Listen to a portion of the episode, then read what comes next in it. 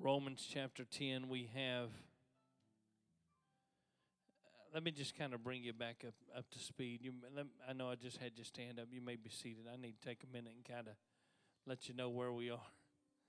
I didn't teach in the book of Romans all of the month of December. We had things going on every Sunday morning. So it's been the last Sunday of November since we were in this this study and I want to kind of pick back up and kind of remind you where we've come from, where we're going. It is my New Year's resolution to try to get through the book of Romans or very close to the end of the book of Romans in 2016. Amen. we started this study in very late August, early or very late September, early October of 2013. That means we've been in the book of Romans all of 2014 and all of 2016, or 2015, and now heading into 2016. It is not my goal to move so fast that I lose the focus of what we've been doing. I, I don't I don't intend to stop breaking it down to where it can be understood verse by verse. I am going to try to pick up the pace just a little bit if that's okay. Amen. I'd like to be moving to another book of the New Testament sometime before I turn 50. Amen.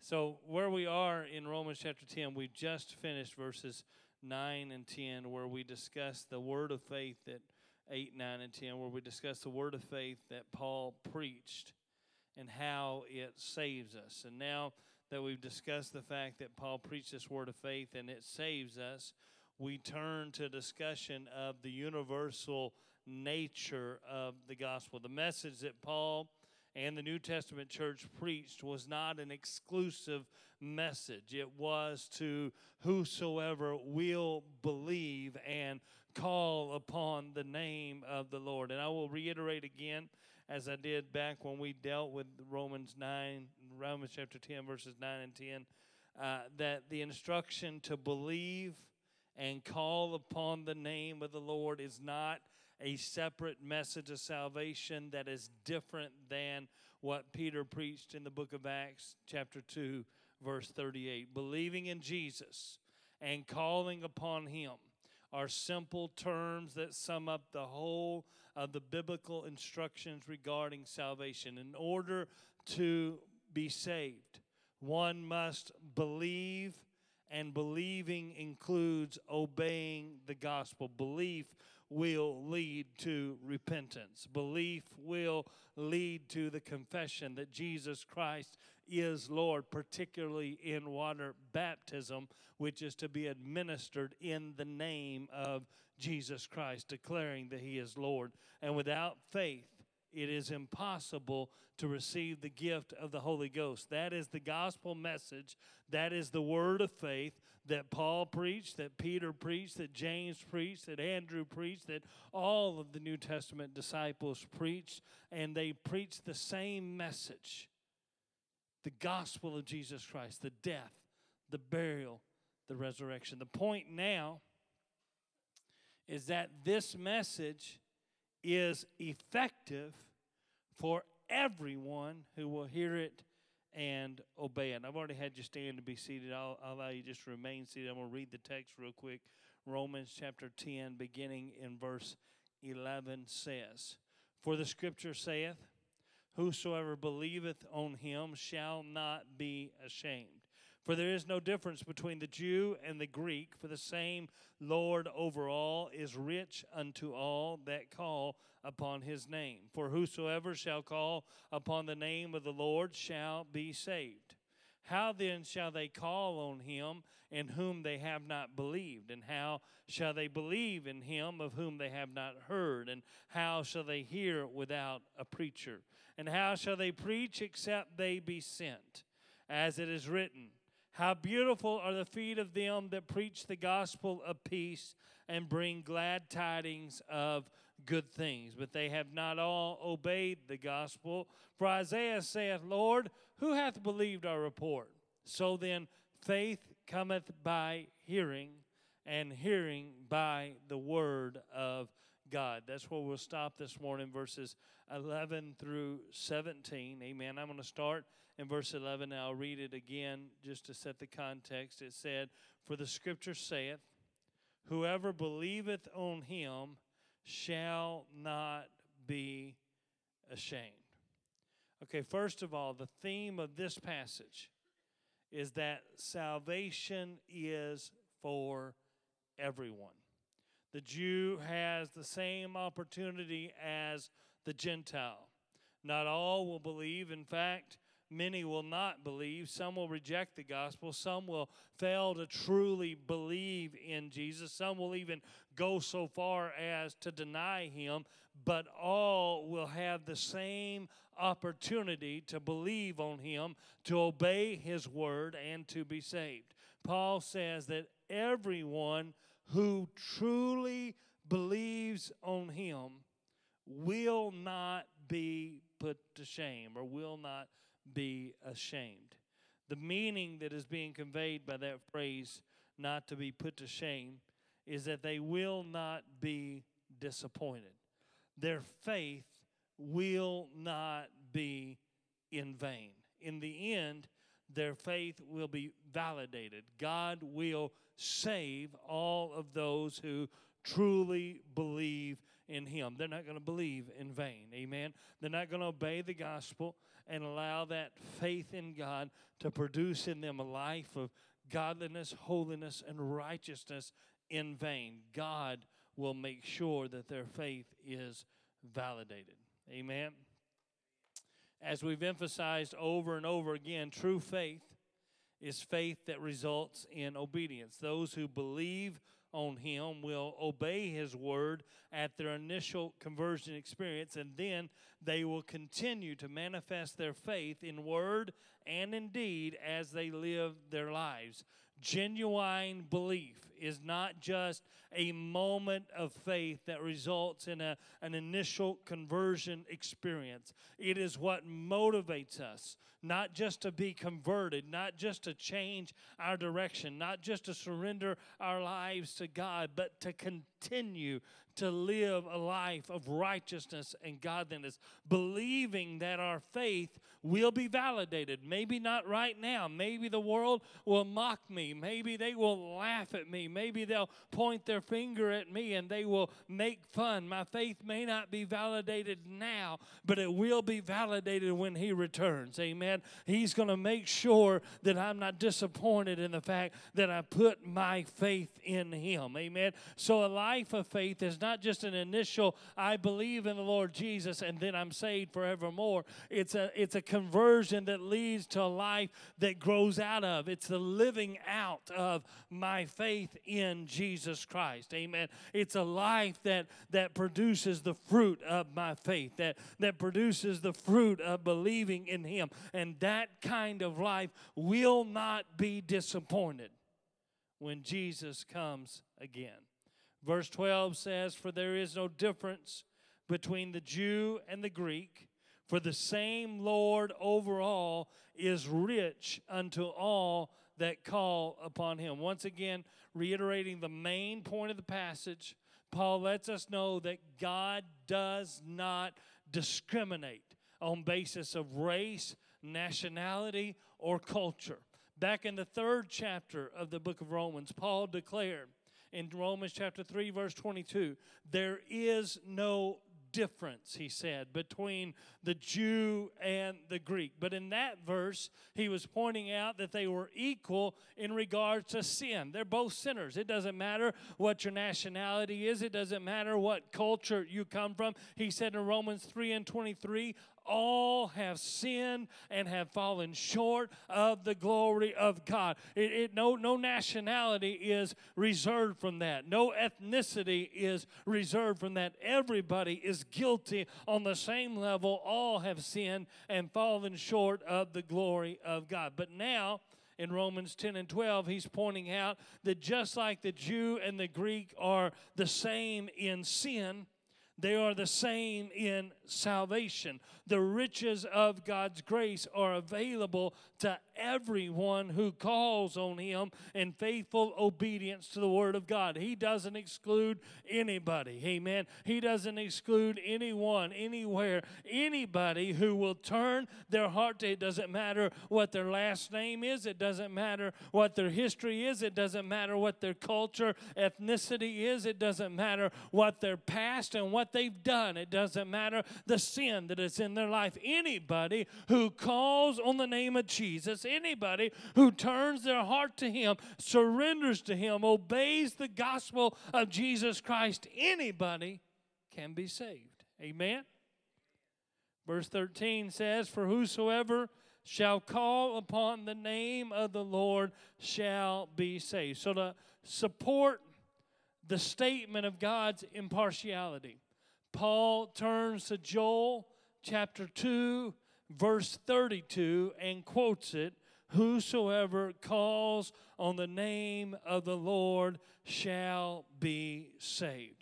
The point here, the emphasis here, is that anyone can be saved. The whosoever is what Paul is emphasizing. Many modern readers take this passage and instead of focusing on the point that Paul was making, they focus on the latter half of that verse that whosoever shall call upon the name of the Lord shall be saved. The emphasis here is the fact that anybody can be saved, not the method by which they are saved. The fact that we must call upon the Lord to be saved is not a mechanical formula for salvation that is somehow a new and improved, different version than what was preached in the book of Acts. This is not a statement that a verbal confession with the mouth can save somebody from sin without obedience to the gospel message, without repentance, without water baptism in the name of Jesus Christ, and without the infilling of the Holy Ghost. The idea that this verse alone institutes a different gospel message than that which was preached by Peter on the day of Pentecost or by the rest of the church in the New Testament, as well as by Paul in his own writings. That's not in harmony with Scripture. Amen. Brother Dennis, could you put Matthew chapter 7 and verse 21 on the screen? Matthew, I'm going to I'm going to consider one verse of scripture to make that point and then we'll move on. Matthew 7 and 21 says, 21, there you go. About got me confused there for a minute. Matthew 7 and 21 says, Not everyone that saith unto me, Lord, Lord, shall enter into the kingdom of heaven, but he that doeth the will of my Father which is in heaven. Now, if you have a red letter Bible, these are words that are written in red. Jesus himself made certain that we understood that the mere confession that Jesus Christ is Lord is not enough to get you into heaven. Amen. That apart from obedience cannot save you. He said, Not everyone who says that he is Lord is going to enter into the kingdom of heaven. As a matter of fact, the only ones that are going to enter into the kingdom of heaven are those that do the will of my Father which is in heaven. Amen. There takes some doing. There takes some obedience. There takes some something more than just the declaration that He is Lord, but something that is put with it. Faith results in obedience to the Word of God. You can go back to Romans now. So, what is Paul talking about then? To call upon Jesus means to pray to Him to cast oneself completely at His mercy. To call on Him is to depend upon Him completely for the salvation of your soul. Genuinely calling on the Lord requires faith, and genuine faith includes obedience to the gospel. If I declare that Jesus Christ is the Lord of my life, and then I refuse to obey the gospel message uh, that He has given to me to show me how to be saved, then my actions defy what my mouth has said. Amen. If I declare Him to be Lord of my life, then I will, without doubt, if I really believe that He is Lord of my life, I will obey His word. I'll do what the scripture says I need to do. I will repent of my sins. I'll be baptized in His name, declaring Him to be Lord, calling on the name of Jesus Christ in water baptism, and I'll be filled with the gift of the Holy Ghost. All of that will flow from my faith, my belief that Jesus Christ is Lord. Amen. Some scholars see a particular reference to baptism in this verse. Indeed, it is the name of Jesus Christ. that validates our baptism. When we are baptized, we call upon the name of the Lord because it is the only name under heaven given among men whereby we must be saved. That's the only name that has the power to save us. Amen. Now, it's also interesting to note that Paul in this text is quoting from Joel chapter 2 and verse 32, which is the exact same verse that Peter quoted in Acts chapter 2 when he applied it to the outpouring of the Holy Ghost on the day of Pentecost. Paul's reaching to the same text that Peter reached to. He's not introducing a different message. He's not introducing a different method of salvation. He's preaching from the same Old Testament text that Peter preached from. He's just emphasizing the fact that anybody can do it, whosoever will. What we see, I, I want to point this out as well because it's very interesting to note. The prophet Joel promised salvation in his text to all who would call upon the name of the Lord. The Lord, as Joel was stating it, was the Lord God Jehovah of the Old Testament. Joel never knew Jesus Christ as Lord, he didn't know the manifestation of God in the flesh.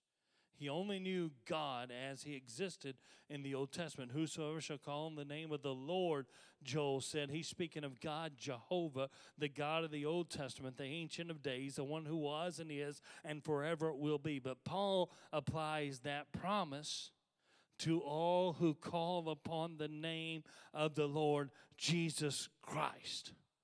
And I point this out every time we run across it in the book of Romans because it just validates the fact that to the first century church, there was absolutely no distinction between the identity of Jesus Christ in the New Testament and the identity of Jehovah God in the Old Testament. They didn't think it strange at all to take a scripture that applied to God, uh, the Ancient of Days, uh, and apply it to Jesus Christ uh, because they understood uh, that He that was and He is and forever will be was made flesh. Uh, amen. And dwelt among us uh, and was crucified at a cross uh, and raised from the dead on the third day. They didn't have any problem at all saying that He is Lord God. And if you call on Him, you will be saved. Amen.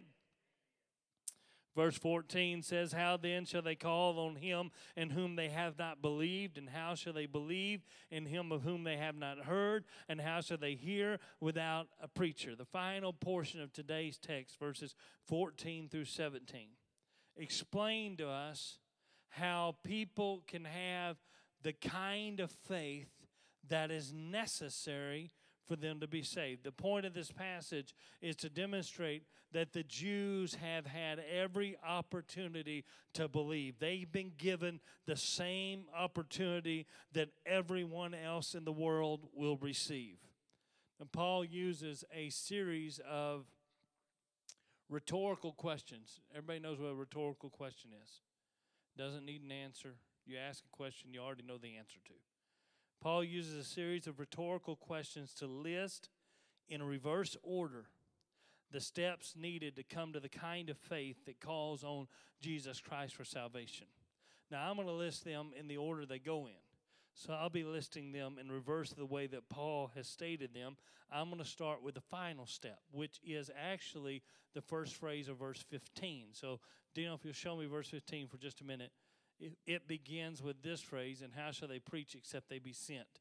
You can go back to verse 14. The first step is sending preachers of the gospel.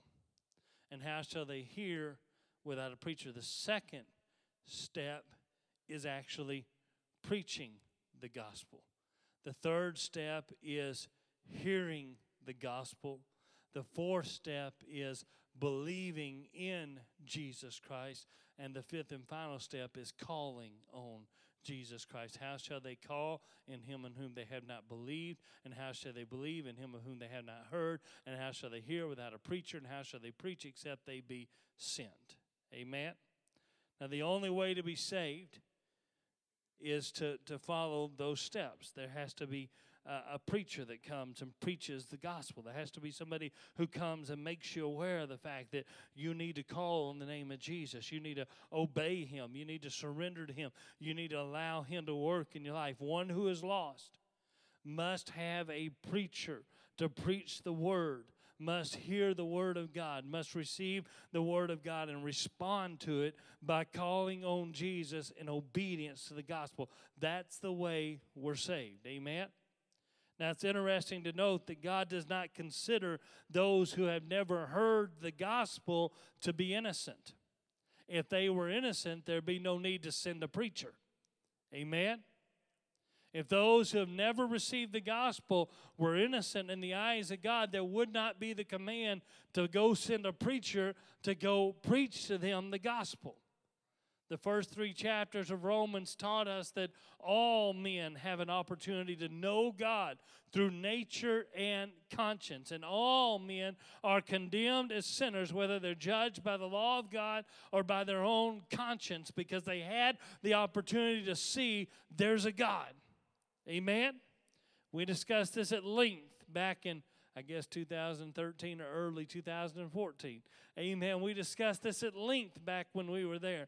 Amen. How that the, the nature itself, the, the mountains, the, the seas, the, the stars in the sky, the creation that is around us declares the fact that there must be a creator, that God wants to be known. And He extends an invitation to humanity to know Him just by the work of His hands that we see and every man will be held accountable for the fact that there is a God to which he should have surrendered his life just by the fact that he lived in this world and beheld the wonder of God.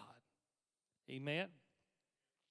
The only hope of salvation, though, is by genuine faith in Jesus Christ, which results in obedience to the gospel message. However, without the preaching of the gospel, the lost cannot be saved because they cannot have faith in him of whom they have not heard.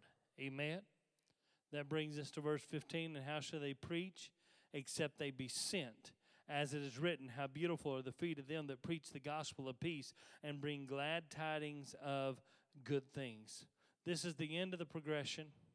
It is the first necessary step towards seeing the lost saved. Preachers must preach. Somebody must go tell the story. This verse underscores two very important facts. First of all, the lost cannot be saved without a preacher. The hope of salvation rests upon men and women who will declare the gospel message to the lost.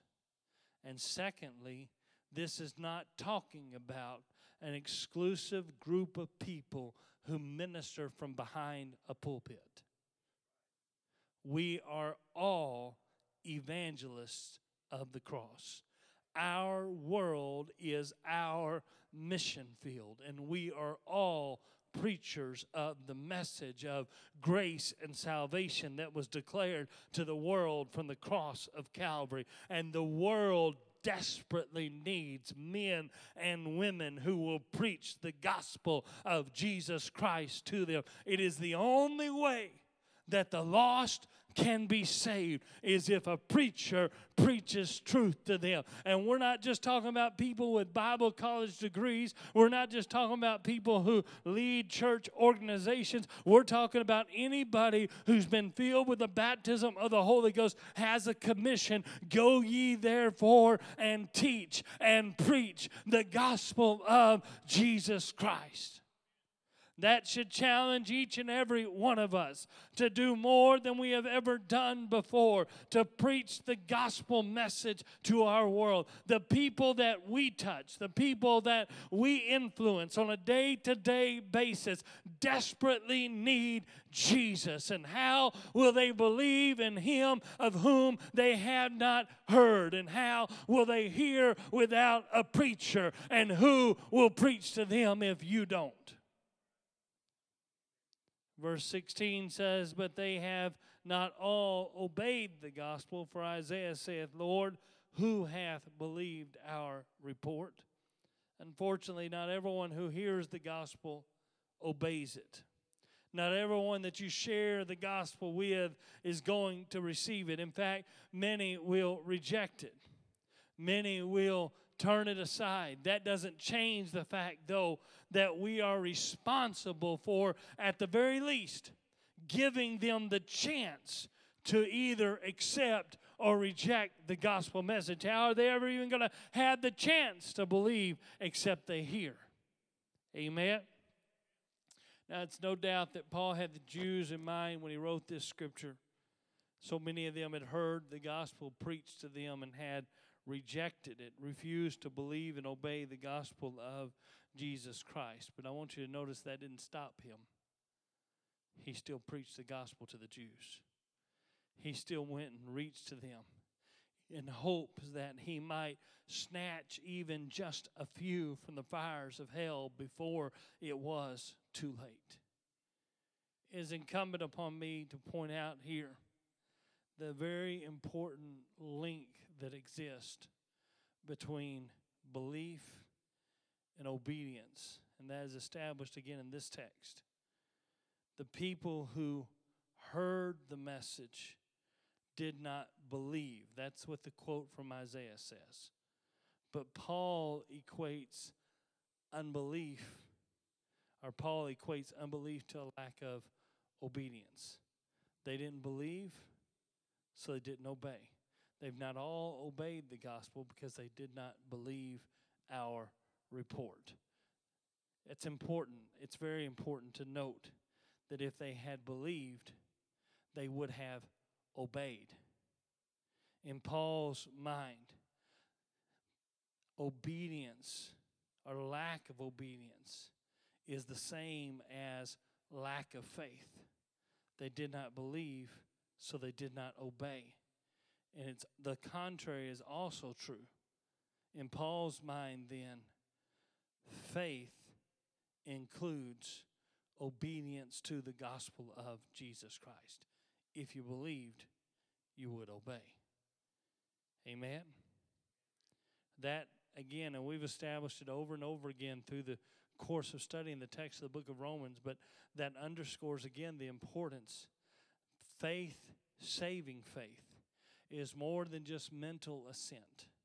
It's more than just saying with my mind, I believe that Jesus is Lord. If I believe, I will obey. And if I have not obeyed, then I have not believed. That's what the scripture says. Amen. Verse 17 says, So then faith cometh by hearing, and hearing by the word of God. Faith comes by hearing the word of God. They cannot believe and obey in a, a gospel that they have not heard. They cannot respond to a message that they haven't heard. There are people who have not yet heard the truth expounded to them. How can they obey it if they have not heard it?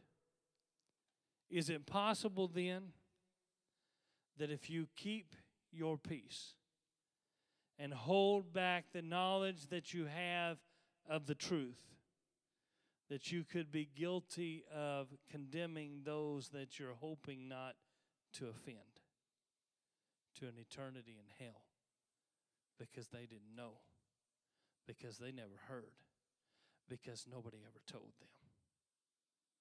I want you to think about it this morning. It is very possible that some will be lost because they never heard the truth, the gospel of Jesus Christ preached to them. And it would be a shame if some of those that never hear a presentation of the gospel of Jesus have within their circle of acquaintances people that they deal with on a day to day basis, apostolic believers who have the message of truth that they so desperately need to hear. Not all of those who hear will obey, but if they never hear, they'll never have a chance to obey. That truth alone should challenge every believer under the sound of my voice to be a greater evangelist of the message of the cross this year than you've ever been before. We should all be challenged to preach the gospel of Jesus Christ to a lost world every chance we get, to each of those around us that, that, that don't know the truth, to expand to them the opportunity, to give them the chance to know the truth before it is too late, to reach for them, to preach to them, to tell them this gospel message before it becomes too late for them. All too often, our testimony is silenced in the name of political correctness. We've been taught by our society that some things like politics and religion don't belong in the public realm. They're not the kind of thing you want to talk about. It's okay for you to be a believer, but you should keep your faith to yourself. It's okay for you to believe the Word of God, but you ought to live and let live, and you ought to let others be the way they are. But I come to tell you, nothing could be further from the truth. As a believer, you have been entrusted with a burden for a lost world. People are dying without hope. Uh, people are dying who have never heard this message preached. And you and I have the word that they need to hear. We have the message that needs to be delivered to them. And it is our responsibility to share that word with them before it is too late for them. Faith cometh by hearing and hearing by the word of God. You and I are the messengers that are supposed to deliver that word to a lost world. The rain has been relentless. And in this small town, the floodwaters were rising. As Mike and Michelle ventured into their basement to check and see if any water was getting into their home. What they discovered there alarmed them. Water was seeping in under a basement window along the south wall.